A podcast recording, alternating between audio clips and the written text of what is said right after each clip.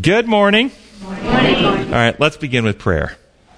Gracious Father in heaven, we are again so thankful to come and worship you, study together. We ask that your Spirit will enlighten us, transform us, and let us be your witnesses at this crucial time in Earth's history. We pray in your holy name. Amen. We're doing lesson eight in our quarterly Present Truth in Deuteronomy, and the title is Choose Life. What's, what comes to your mind when you hear that? Choose life. That you have a choice. That you have a choice. Was the first thought temporal life or eternal life? Our memory verse, Deuteronomy 30, 19 through 20, uh, I call heaven and earth as witness today against you that I have set before you life and death, blessing and cursing. Therefore choose life that you both, that both you and your descendants may live, that you may love the Lord your God, that you may obey his voice, and you may cling to him, for he is your life and the length of your days. Is this referring to temporal life or eternal life? Well, in Friday's lesson, quotes from the book Great Controversy, page 544, and you can see the quote in the lesson on Friday's lesson. And this is what it says. The wages of sin is death, but the gift of God is eternal life through Jesus Christ our Lord. While life is the inheritance of the righteous, death is the portion of the wicked. Moses declared to Israel, I have set before you this day life and good and death and evil.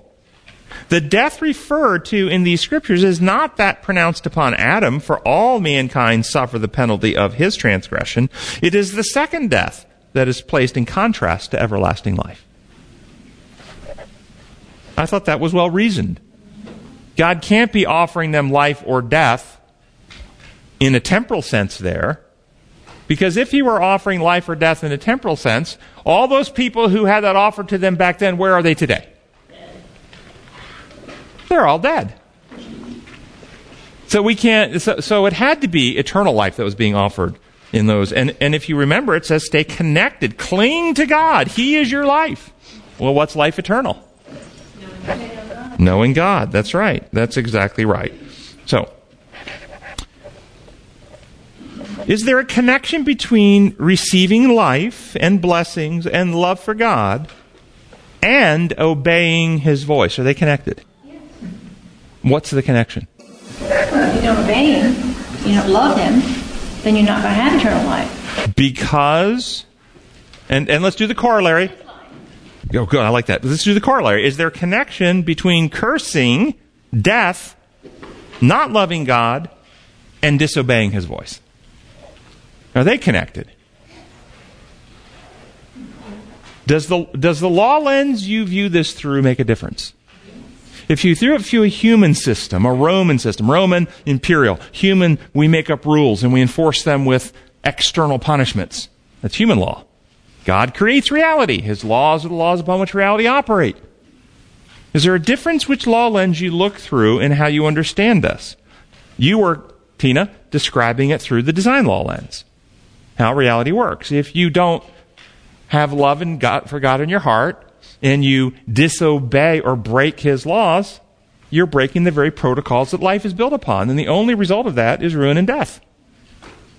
But if you see it through an imperial law, well, if you love him, you keep his rules. But if you don't keep his rules, then he keeps a demerit against you. And he's required at some point, if you don't get some payment made, to use his power to kill you.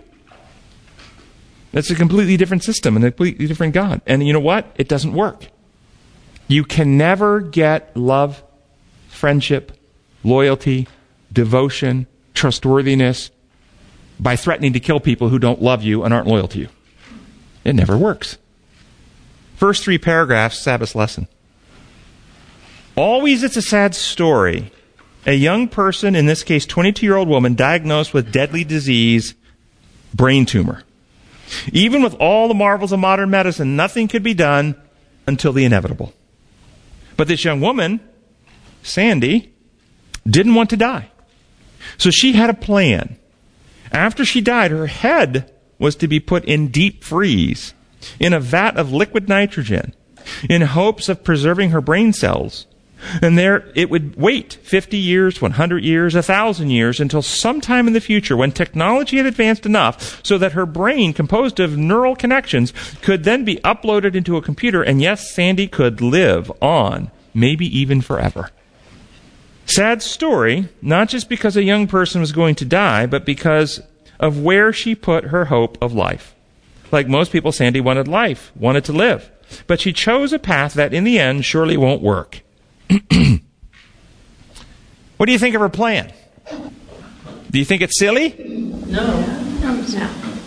Or, or is her plan based on very sound, reasonable premises and things we believe? For instance, do we believe a person can die and live again? Didn't, don't we believe Jesus died and rose again? And don't we believe Moses died and rose again? And don't we look forward to all of our loved ones being raised again? So the idea of dying and rising again is not foreign to us. We all believe that. What about having our individuality, our personhood, transferred to another body? An upgraded body.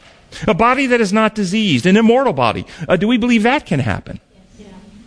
That's not far fetched. Uh, do we believe that, that in the resurrection, that the very same body we had in this earth today, the, the particles of matter that have made up this body, will be the same particles of matter, just fixed, improved, with all the defects removed? Is that what we believe?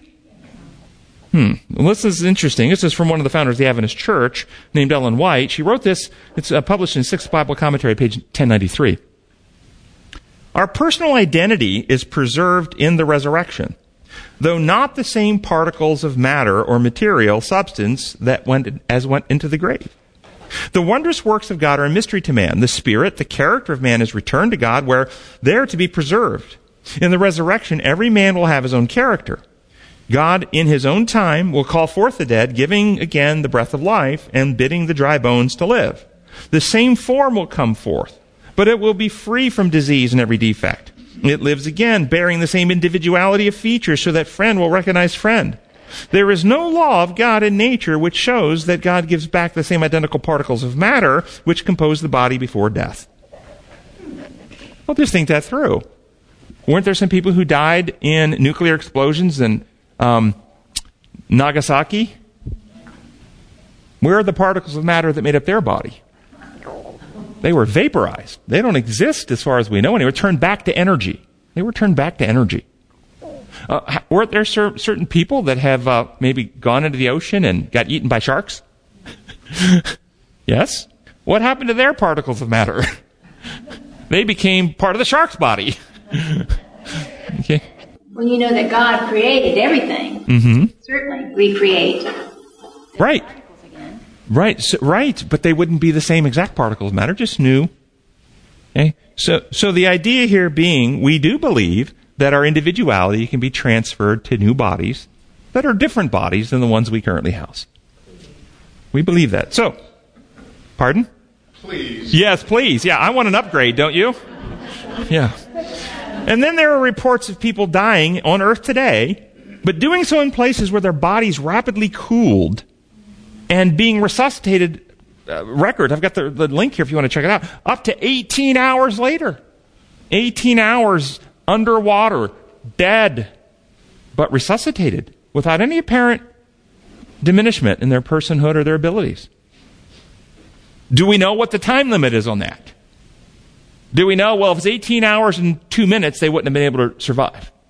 19 hours, 20 We don't know what the time limit is on that. And, and also, how cold? That was just cold water, about 34 degrees, 33 degrees. How about if it was like really nitrogen frozen? Would that make a difference? Do we know? So, is there a logic to her plan? Based on many things we believe.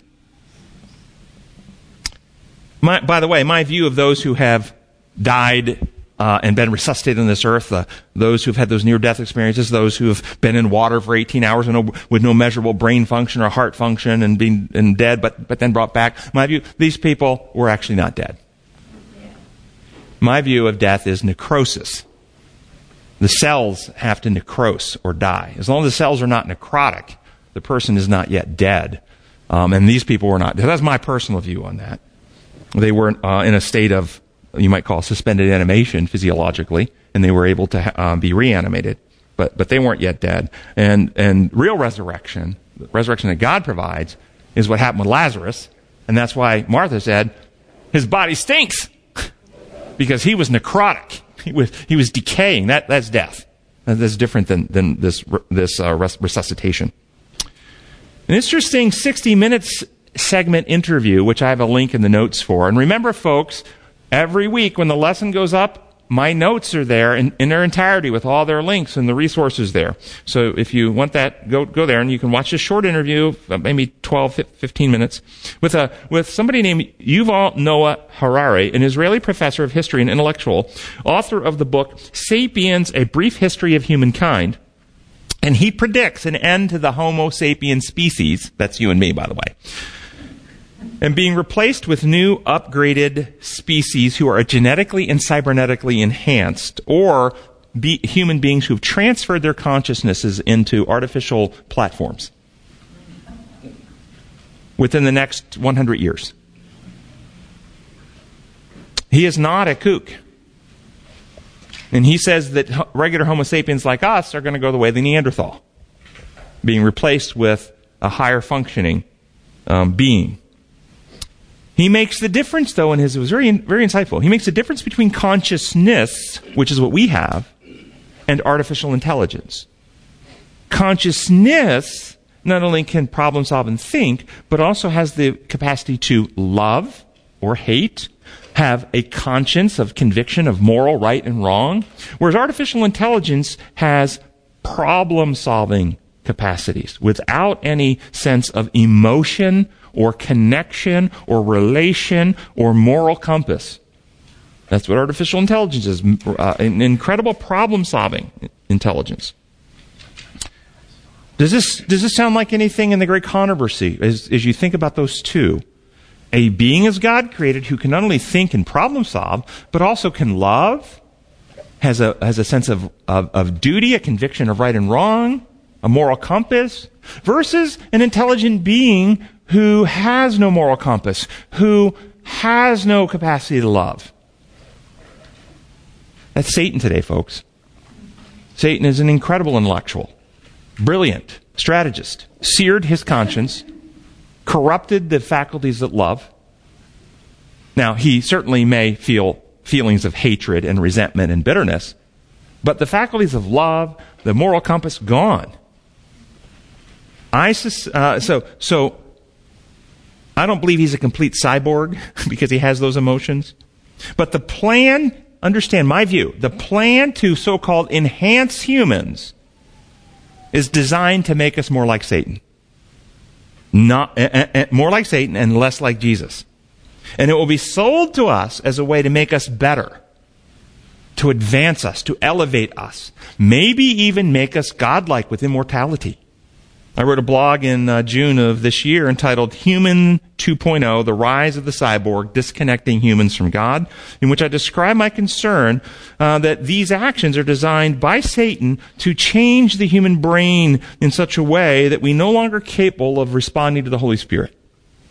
This is designed to destroy the image of God in humankind. This is Satan's ultimate goal to make human beings in his image to dwell in the spirit temple where God is to dwell. He wants to dwell there. And it's going to be sold to us like the fruit was sold to Eve. You will become like God. You will become advanced, enhanced, greater abilities, more intelligent. You can live forever. You can have eternal life. Just put in a little animal DNA, take a little cybernetic enhancement implant into your brain Listen to this. This is again from uh, Ellen White in Three Spiritual Gifts, page 64. But if there was one sin above another which called for the destruction of the race, the human race at the flood, it was the base crime of amalgamation of man and beast which defaced the image of God. Causing confusion everywhere. And caused confusion everywhere. That's exactly what the, how, the, how the quote finishes. That's exactly right. Is that happening now? Yes, it's happening now. We are already uh, uh, doing these amalgamations. There are all types of animals that have had human DNA inserted into them. You can just look it up on the internet. And it's just a matter of time before they try to reverse this process to enhance humans with animal abilities. And I think, sadly, Millions will eagerly line up to receive this when it's offered. Not only will they line up to receive, they will pay for it. They will demand it. So is this woman's plan without rationale, without some logic behind it? It's not without rationale or logic. From a human worldview, the premises have a basis in reality. But what makes it irrational? The part of the plan that makes it irrational and doomed to fail, even if human technology could somehow achieve this and give us some type of an immortal body that we could transfer our consciousness to, is that we would still be mortal beings. That body could be destroyed. And we would still be infected with fear and selfishness, and we would still be selfish, and we would still suffer heartache, pain, loss. We'd still war with each other. And it would create, I think, ultimately a form of hell on earth. It is not the eternal life that comes from God where all things are restored to perfection, where there is no pain, suffering, and heartache anymore. It's, it's a grand deception. Sunday's lesson, the tree of life, takes us right into the tree of life. It quotes from the book The Great Controversy, page 532, and it says, In the midst of Eden grew a tree of life whose fruit had power for a perpetuating life. Had Adam remained obedient to God, he would have continued to enjoy free access to the tree and would have lived forever and then cut off from the tree of life, became subject to death. So what does this mean? Would access to the tree prevent death from beheading? Or crushing your head with a rock? Or incineration or vaporization in a nuclear holocaust? Would it prevent that? Access to the tree. My view is that the tree merely provided some type of nutritional uh, a nutritional um, nutrition that prevented physiological aging and enhanced, if they had wounds, wound healing, but it prevented the decay. And they, uh, they had resilience of their physiology. But it would not prevent evil, selfishness, murder. And if access to the fruit were in some way to prevent um, physiological death. If it did somehow keep someone alive after they were beheaded, if that did work that way, which I don't believe it did, but if it did, and the tree was still on earth today, how do you think it would be used? Only for altruistic and beneficial causes? Or would it be used to torture people and torment them? Why did God remove the tree of life? If God would not have removed the tree of life and it remained on earth after sin, accessible, because it did remain up until the flood, but it was not accessible. The angels barring the way. Think about the witness that was. Think about the witness. There's the Garden of Eden. There's the tree of life. Angels are barring the way. You could see it. You could walk there, but you couldn't get to it. You could just see but you were barred from going. That's what the scriptures describe. And they still did what they did. But if it was on earth and you had access to it, who do you think would most likely have governance over it, and how would it be used in our society today? If there was the proverbial fountain of youth in existence on earth today, a fountain that would prevent aging and perhaps heal injuries and diseases, who do you think would control it and who would get access to it? Medicare recipients. You get your Medicare card, you get access to the, uh, to the fountain. Do you think if that fountain of youth or the tree of life were on earth today and we had access to it, do you think it would bring greater peace to the earth? Greater harmony or more war, more conflict? War. So do you see why God took the tree off the earth? So God in mercy removes the tree until he could fulfill his plan of healing hearts and minds and once we are restored to his original design of love, then the tree will be restored and we will have access to it again. Dust thou art, dust thou shall return.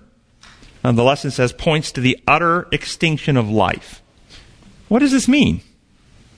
I can't tell you how many people who have the human imposed law of you say, well, that was God pronouncing his judgment that he will now have to kill them. Wages, uh, if you eat of this tree, you will surely die. Many people believe if you eat of this tree, I'll be required by holiness and righteousness of my law to kill you. Doesn't say that. Eat of this tree, tree of knowledge of good and evil, you will separate yourself from the source of life. You will decay and die. The wages of sin is death, and sin, when full grown, brings forth death. So the law lens you look through makes a difference in how you interpret the, the story. But another thought about the tree of life. Does, does life have its origin in a tree?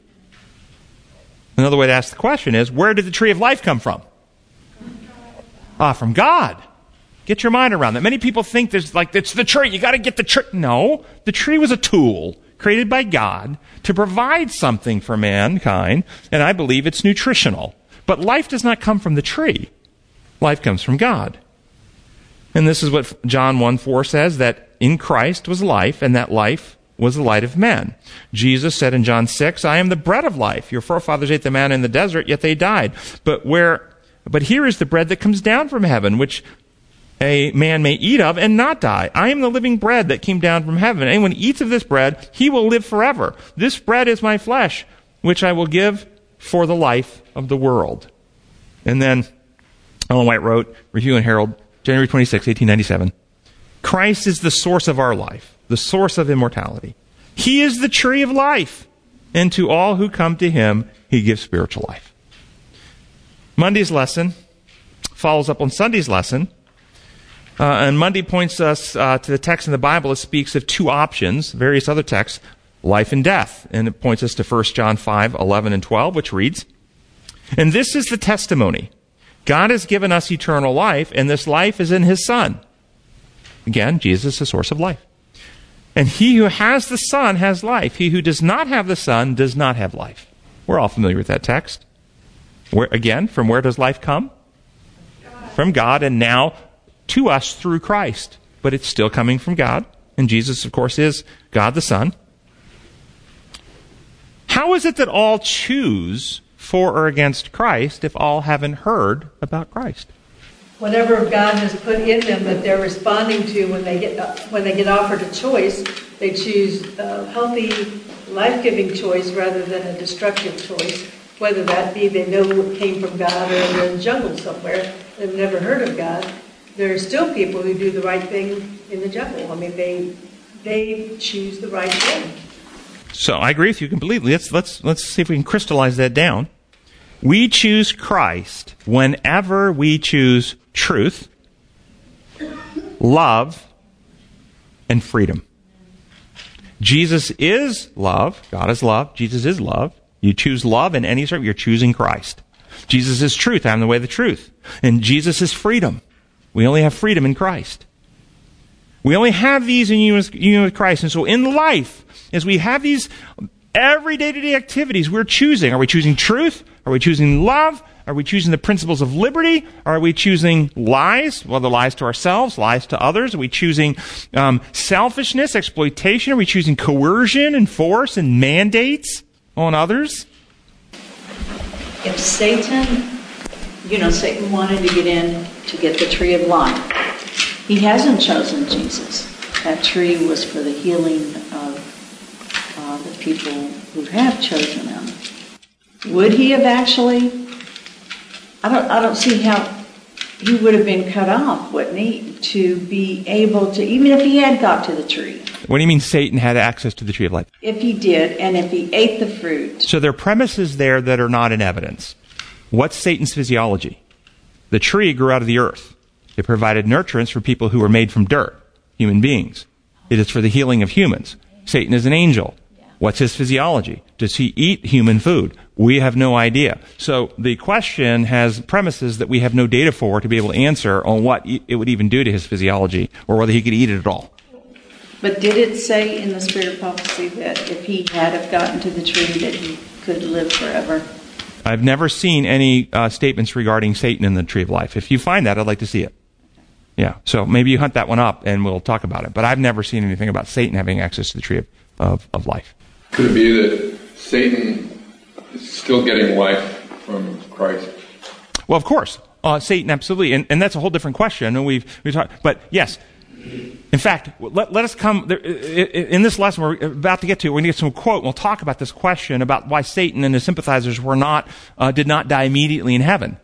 Had God allowed them to reap what sin brings, they would have died immediately in heaven. But then the angels, having never seen death, would have been confused as the cause of the death, and they thought that God killed them, and it was sustain Satan's allegations against God, and it would cause more fear because now they're going to be afraid that God's a killer rather than the source of life. And so, so yes, Satan continues to get his life from God because God in grace allows him to have life because he has to reveal Satan's character, methods, and principles that are contrast or contrary to the actual basis of life.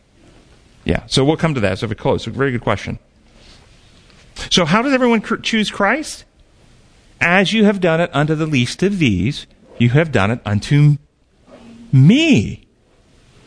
And notice it wasn't as you kept the right day of the week for worship, as you got baptized in the right way, as you gave the right amount of tithe money.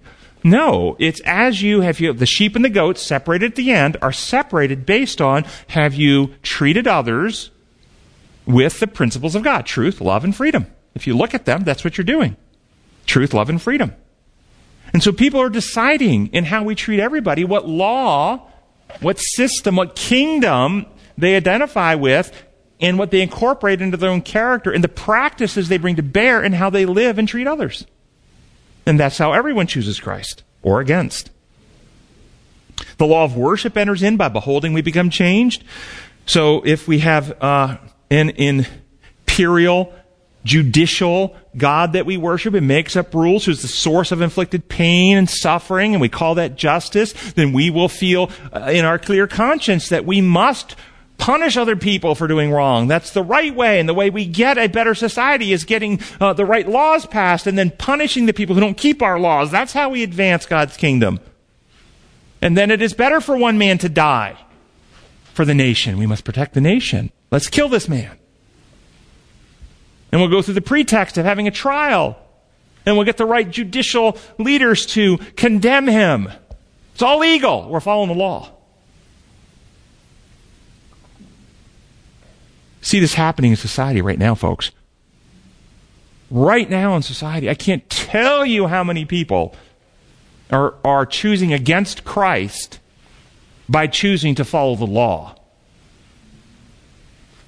but they're embracing the character of Satan and their willingness to compel and coerce and hurt others in order to make themselves feel safe. The lesson points out there's no middle ground. We are either becoming more like Jesus or we're becoming more like his enemy.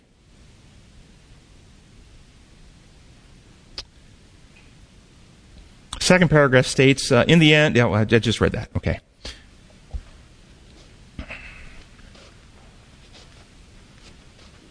So you should think on this question how does God eradicate all wickedness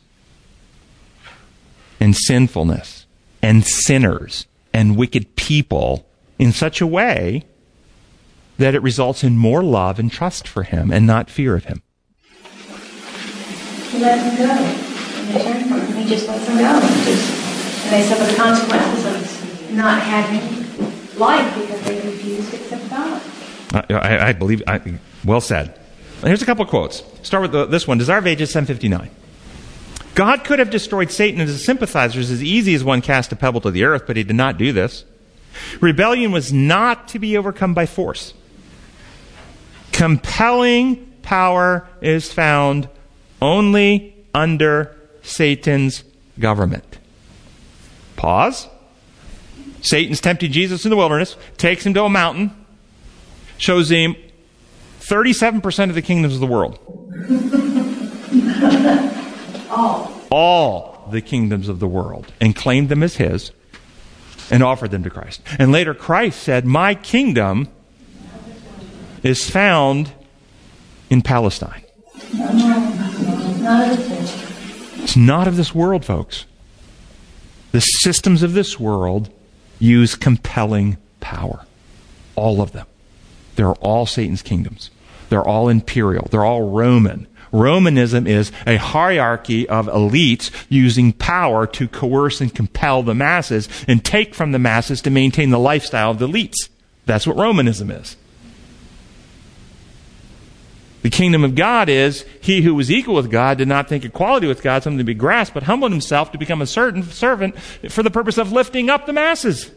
He gives us himself for our benefit. Satan's kingdom is always taking from us for somebody else's benefit. Not only taking, taking against our will. Compelling power found only under Satan's government. The Lord's principles are not of this order. His authority rests upon you should try this. Try this. Go to a theologian and say, What does the authority of God rest upon? 99 out of 100 or more will say, His law, His power. His authority rests upon goodness, mercy, and love.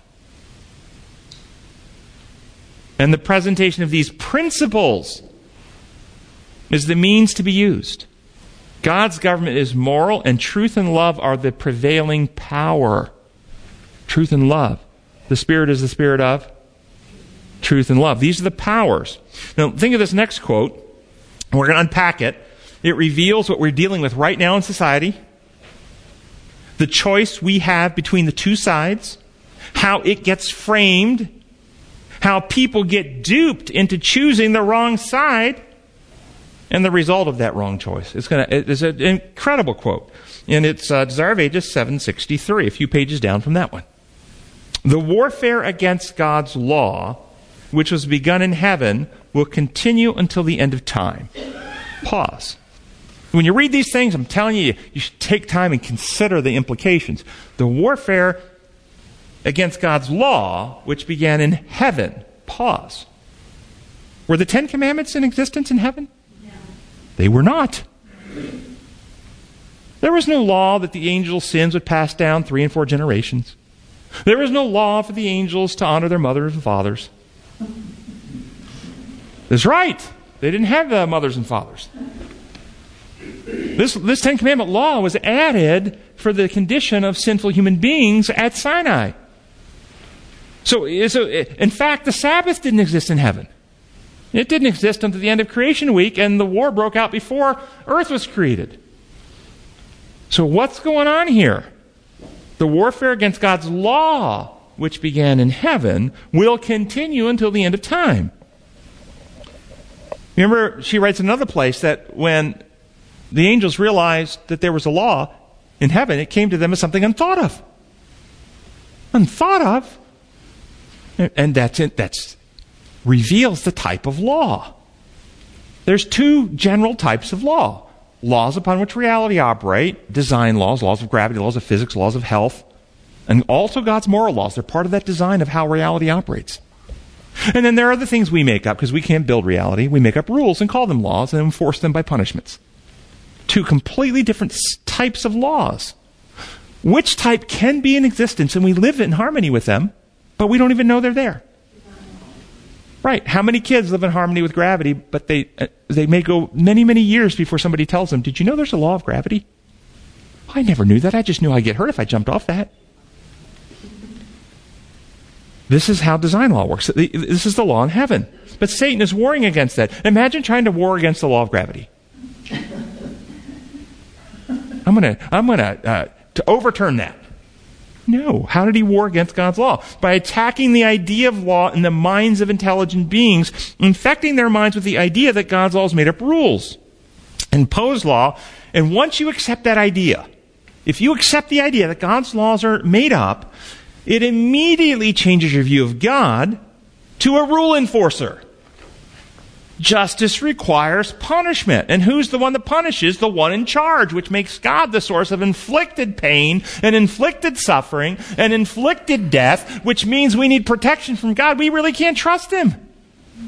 This is the war. It's always been the war. Continue on. Very next sentence. After this war, after she says the, uh, this warfare against God's law, which began in heaven, will be continued till the end of time. Every man will be tested. I can hear somebody saying, Well, I never did do good on tests. We're going to be tested. What does that mean? How? Will it be a rule? Did you get your TV off before the sun went down? Did you get the cheese out of your diet? Is that what it means? Every man will be tested. It will be tested. Will it be a rule that you be tested on, or methods of operation, how you live, how you treat others? You'll have opportunities where you will be tested to be truthful or dishonest. We'll have an opportunity to be compassionate or cruel. Well, you'll have an opportunity to grant other person freedom to differ from you or use the power that you have to compel and coerce them. You will be tested. Every person will be tested.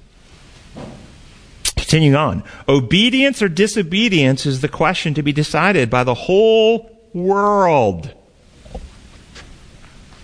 What is this obedience again? Is it rule keeping? Were the Jew, was it Sabbath keeping? I mean, we have a, I know of an institution, maybe you've heard of it, that teaches that the final test and the mark of the beast is going to come down to Sabbath keeping.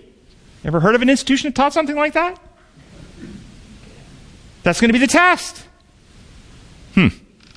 Were the Jews who killed Christ obedient because they got him off the cross to go home and keep the Sabbath? Was that the test? Was that the test of obedience for them? Be sure to get, get be sure to get me down. I love you guys. Get me off the cross this afternoon before sunset so you can keep the Sabbath and be my obedient children. Was that the test? Did they fail or did they pass? What about the Good Samaritan? Was he disobedient because he didn't keep Sabbath and didn't eat a kosher diet and didn't sacrifice a temple? Is he obedient or disobedient? Jesus said, If you love me, you keep my commandments. Then he went on to explain that love uh, for God and uh, uh, keeping the commandments is love for God and, and others. And again, the separation of the sheep and goats in the end is not based on the sheep or Sabbath keepers and tithe payers, but how they treated others. What law do you live in your character? Continue on the quote. All will be called to choose between the law of God and the laws of men. Here, the dividing line will be drawn. Truth, love, freedom, design law, and how you treat others. Imperialism. Uh, well, we have a, a series of hospitals that we own, and and we're going to mandate our employees get a certain, uh, I don't know, medical treatment they don't want, or they'll lose their job. Compelling power is found only under every man will be tested. Which principles will you employ in governance of yourself in the arenas in which you have been given authority? And I will tell you, it, I see happening in the world and in our church what was happening in the Jewish nation 2,000 years ago. The Jewish nation, God's church on earth, God's people called to prepare the world for the Advent. They were Bible believers, creation believers, Sabbath keepers, sanctuary uh, worshipers, uh, tithe payers, and yet leadership did not lead the people to the Messiah, which was their mission. Their mission was to lead people to embrace and accept Messiah when he came. And they didn't do it. The leadership led them to reject Messiah. Why did they do it? Because they had the wrong view of God's law. They were rule keepers. And in 1888, our church had the message that we're talking about, the message of design law, the message that called you back to worship Him who made the heavens, and the earth, the sea. And the leadership rejected it and, and doubled down on imposed law, Romanism. And today you see the same things happening. Leadership is embracing imperialism, using compelling power, siding with the powers of the state to compel and coerce the consciences of their own church members and employees. It's beastly. And God is permitting it to happen so the membership can wake up and recognize. And think for themselves and stop following. If you were a Jew 2,000 years ago and I, was, and I could warp back in time and talk to you, I would tell you the Jewish nation is God's church on earth and blessed by Him with the oracles of God to prepare the world for, for Christ's uh, coming. But you can't trust your leadership. Don't follow them. They'll lead you to reject Him. If you have leaders using the methods of the world, imperial rules, coercive power, compelling mandates, you should seriously question whether you should be following them or not. Amen. And that's the other thing about going to heaven that you mentioned how you treat others, but the other hand of that is do you know God, the real God, who He really is? Uh, because they'll say, well, we did everything in your name. We did all the right things in your name. And God's response was, get away from me, you evildoers. I never knew you. Yeah, there you go. All will be called to choose between the law of God and the laws of men. Here, the dividing line will be drawn. What laws are you practicing? There will be but two classes. Every character will be fully developed and all will show whether they have, have chosen the side of loyalty or that of rebellion. By what? By choosing the law that they embrace, identify with, and practice in how they treat others. Continuing on. Then the end will come. God will vindicate his law and deliver his people. How does God vindicate? By okay, now I'm now I'm free to use my power to kill them? No. He vindicates by restoration of the righteous to his sinless perfection. He restores us. Satan and all who have joined in him in rebellion will be cut off. Sin and sinners will perish, root and branch. Satan, the root, and his followers, the branch. The word will be fulfilled to the prince of evil, because you have sent your heart as the heart of God. I will destroy thee, O covering cherub, from the midst of the stones of fire. Thou shalt be a terror, and never shall uh, be any more. And then the wicked shall not be. And according to Ezekiel, Obadiah, and other places. Uh, how is it Satan and his sympathizers are destroyed? according to this author, according to Scripture, other places, they are cut off. They are cut off. Cut off from what? The source of life. Uh, cut off from the source of life. Cut off. But what causes them to be cut off? Who decides to cut them off? They beg, if you remember, the, they beg for the mountains to fall on them and hide them from him who sits on the throne. They don't want to live in the presence of pure love and truth. They don't like it there. It torments them to be in a place of holiness. They hate it. They hate honesty. Continuing on. This is not an act of arbitrary power on the part of God. What, what kind of what, what does arbitrary power mean? Enforcing rules. What this courtroom does. That's arbitrary power. Deciding okay, you got caught, you were doing 40 in a 35 zone, okay, but all right, um, I'm going to only fine you, I'm going to fine you 50 bucks, but I understand you're a student, so I'm going to drop it down to five for you. That's all arbitrary. That's arbitrary power. This is not an act of arbitrary power on the part of God. The rejectors of his mercy reap that which they have sown. There's a law, one of God's design laws, the law of sowing and reaping. What's it say in Galatians? Those who sow to the carnal nature from that nature reap destruction, Galatians 6 8. And that's that, uh, strange act. The strange act is the act of letting them reap it, no longer shielding them from it. Throughout all human history so far, God's grace has been holding in check the full consequence of what sin would do to sinners. He, he's actually been mitigating it, limiting it. But at this point, he removes and lets them reap fully what they have chosen. Exactly. It's a very strange act because love doesn't want to let go of the object of the love, and God loves all of these. These are His children. God is the fountain of life. Continue with the quote. God is the fountain of life. And, and when one chooses the service of sin, he separates from God and thus cuts himself off from life. This is exactly why they die in the end.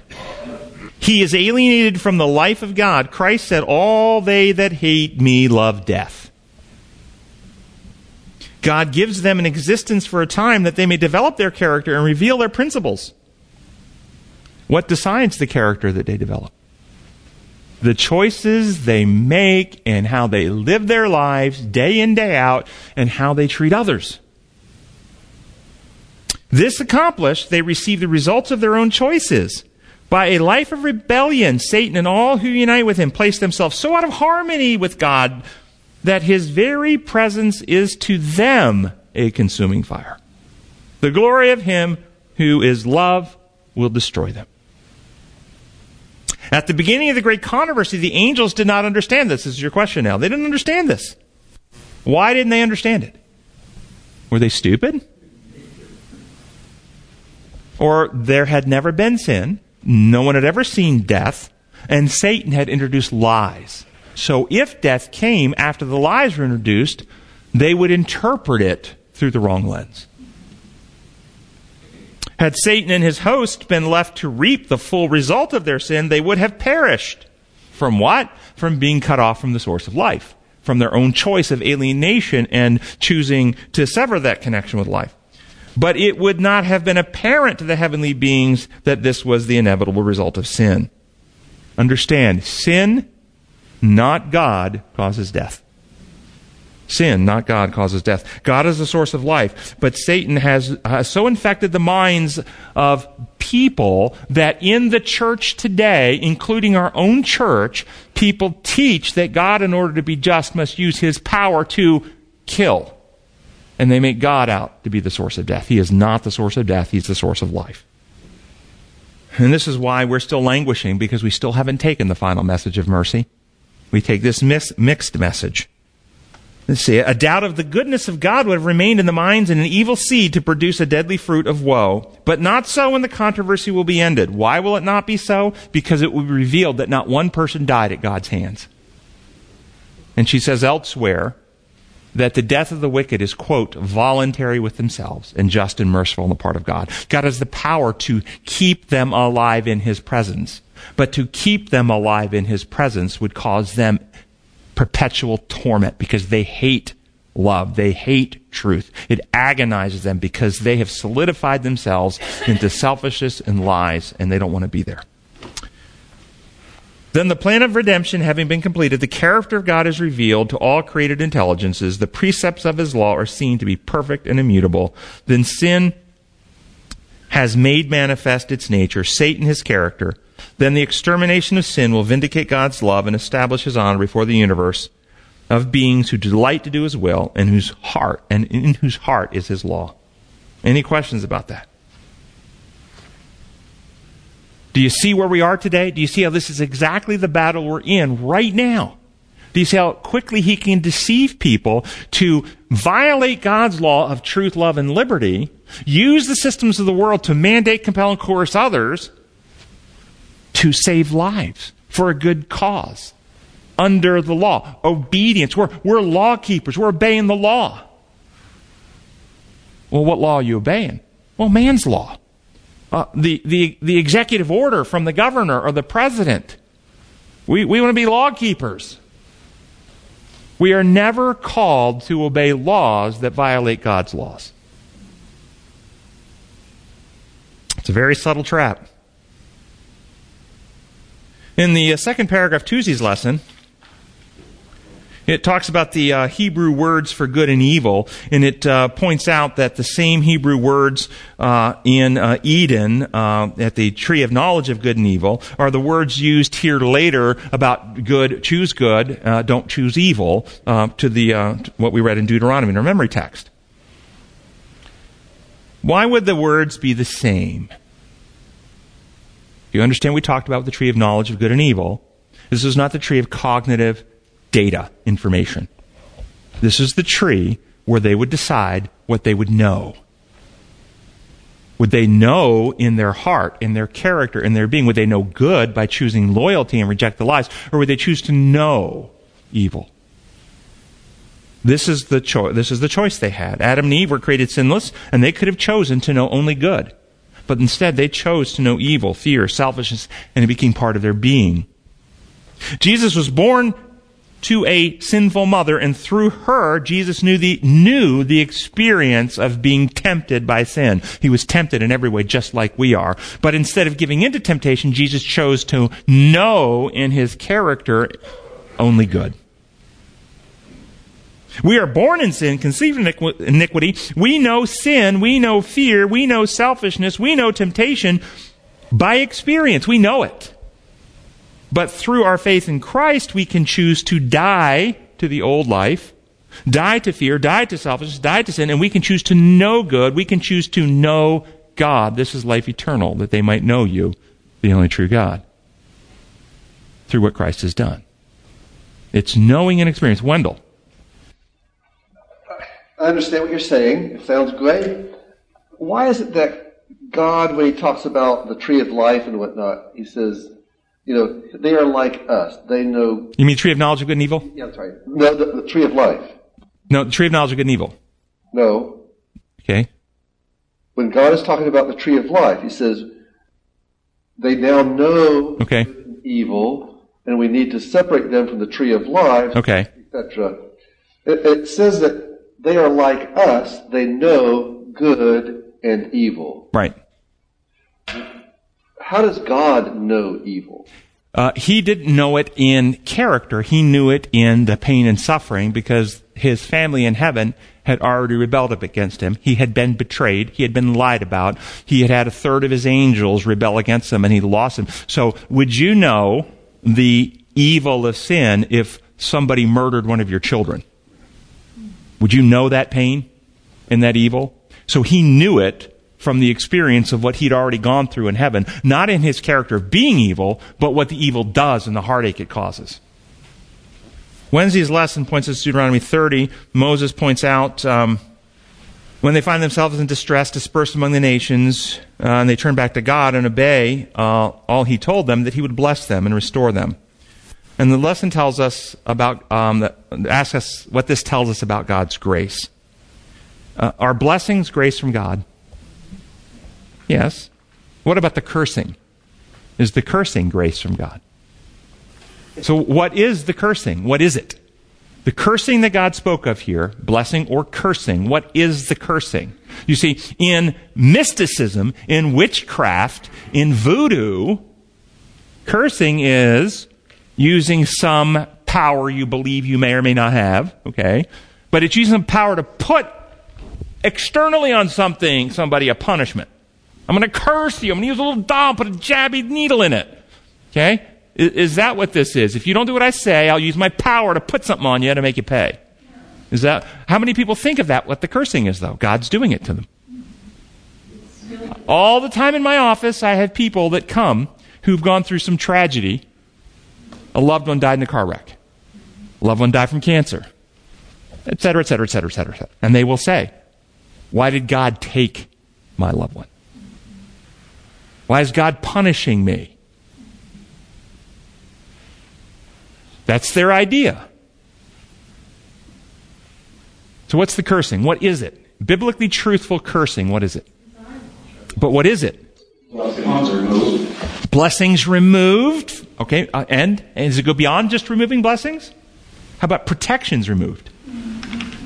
Allowing to reap the consequence of the choice. Yes, this is the cursing. This is what the cursing is, and it is an act of grace.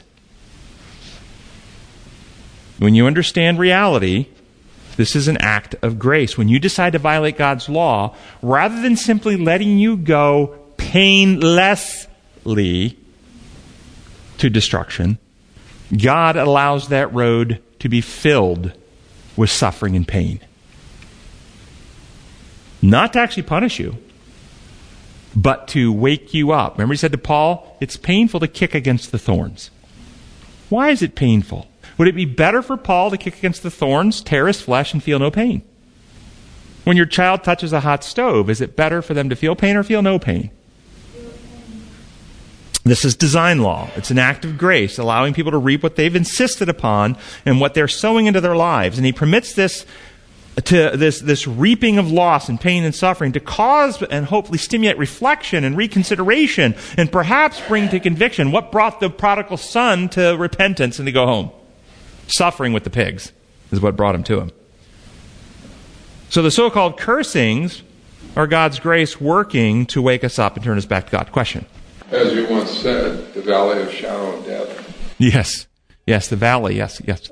Even the Israelites, having been taken to, to Babylon, when you read the Old Testament, they were taken to Babylon because they would not learn any other way. He tried every way he could think of to get them to learn to that his way was the good way to live, but they wouldn't learn any other way. So he backed off and let let the Babylonians, who were aggressive people willing to take over the entire world, come and get them and take them away. And then after that Babylonian incident, they never again, Ellen White fell back to worshiping idols. That they they took that final step to actually make them uh, think.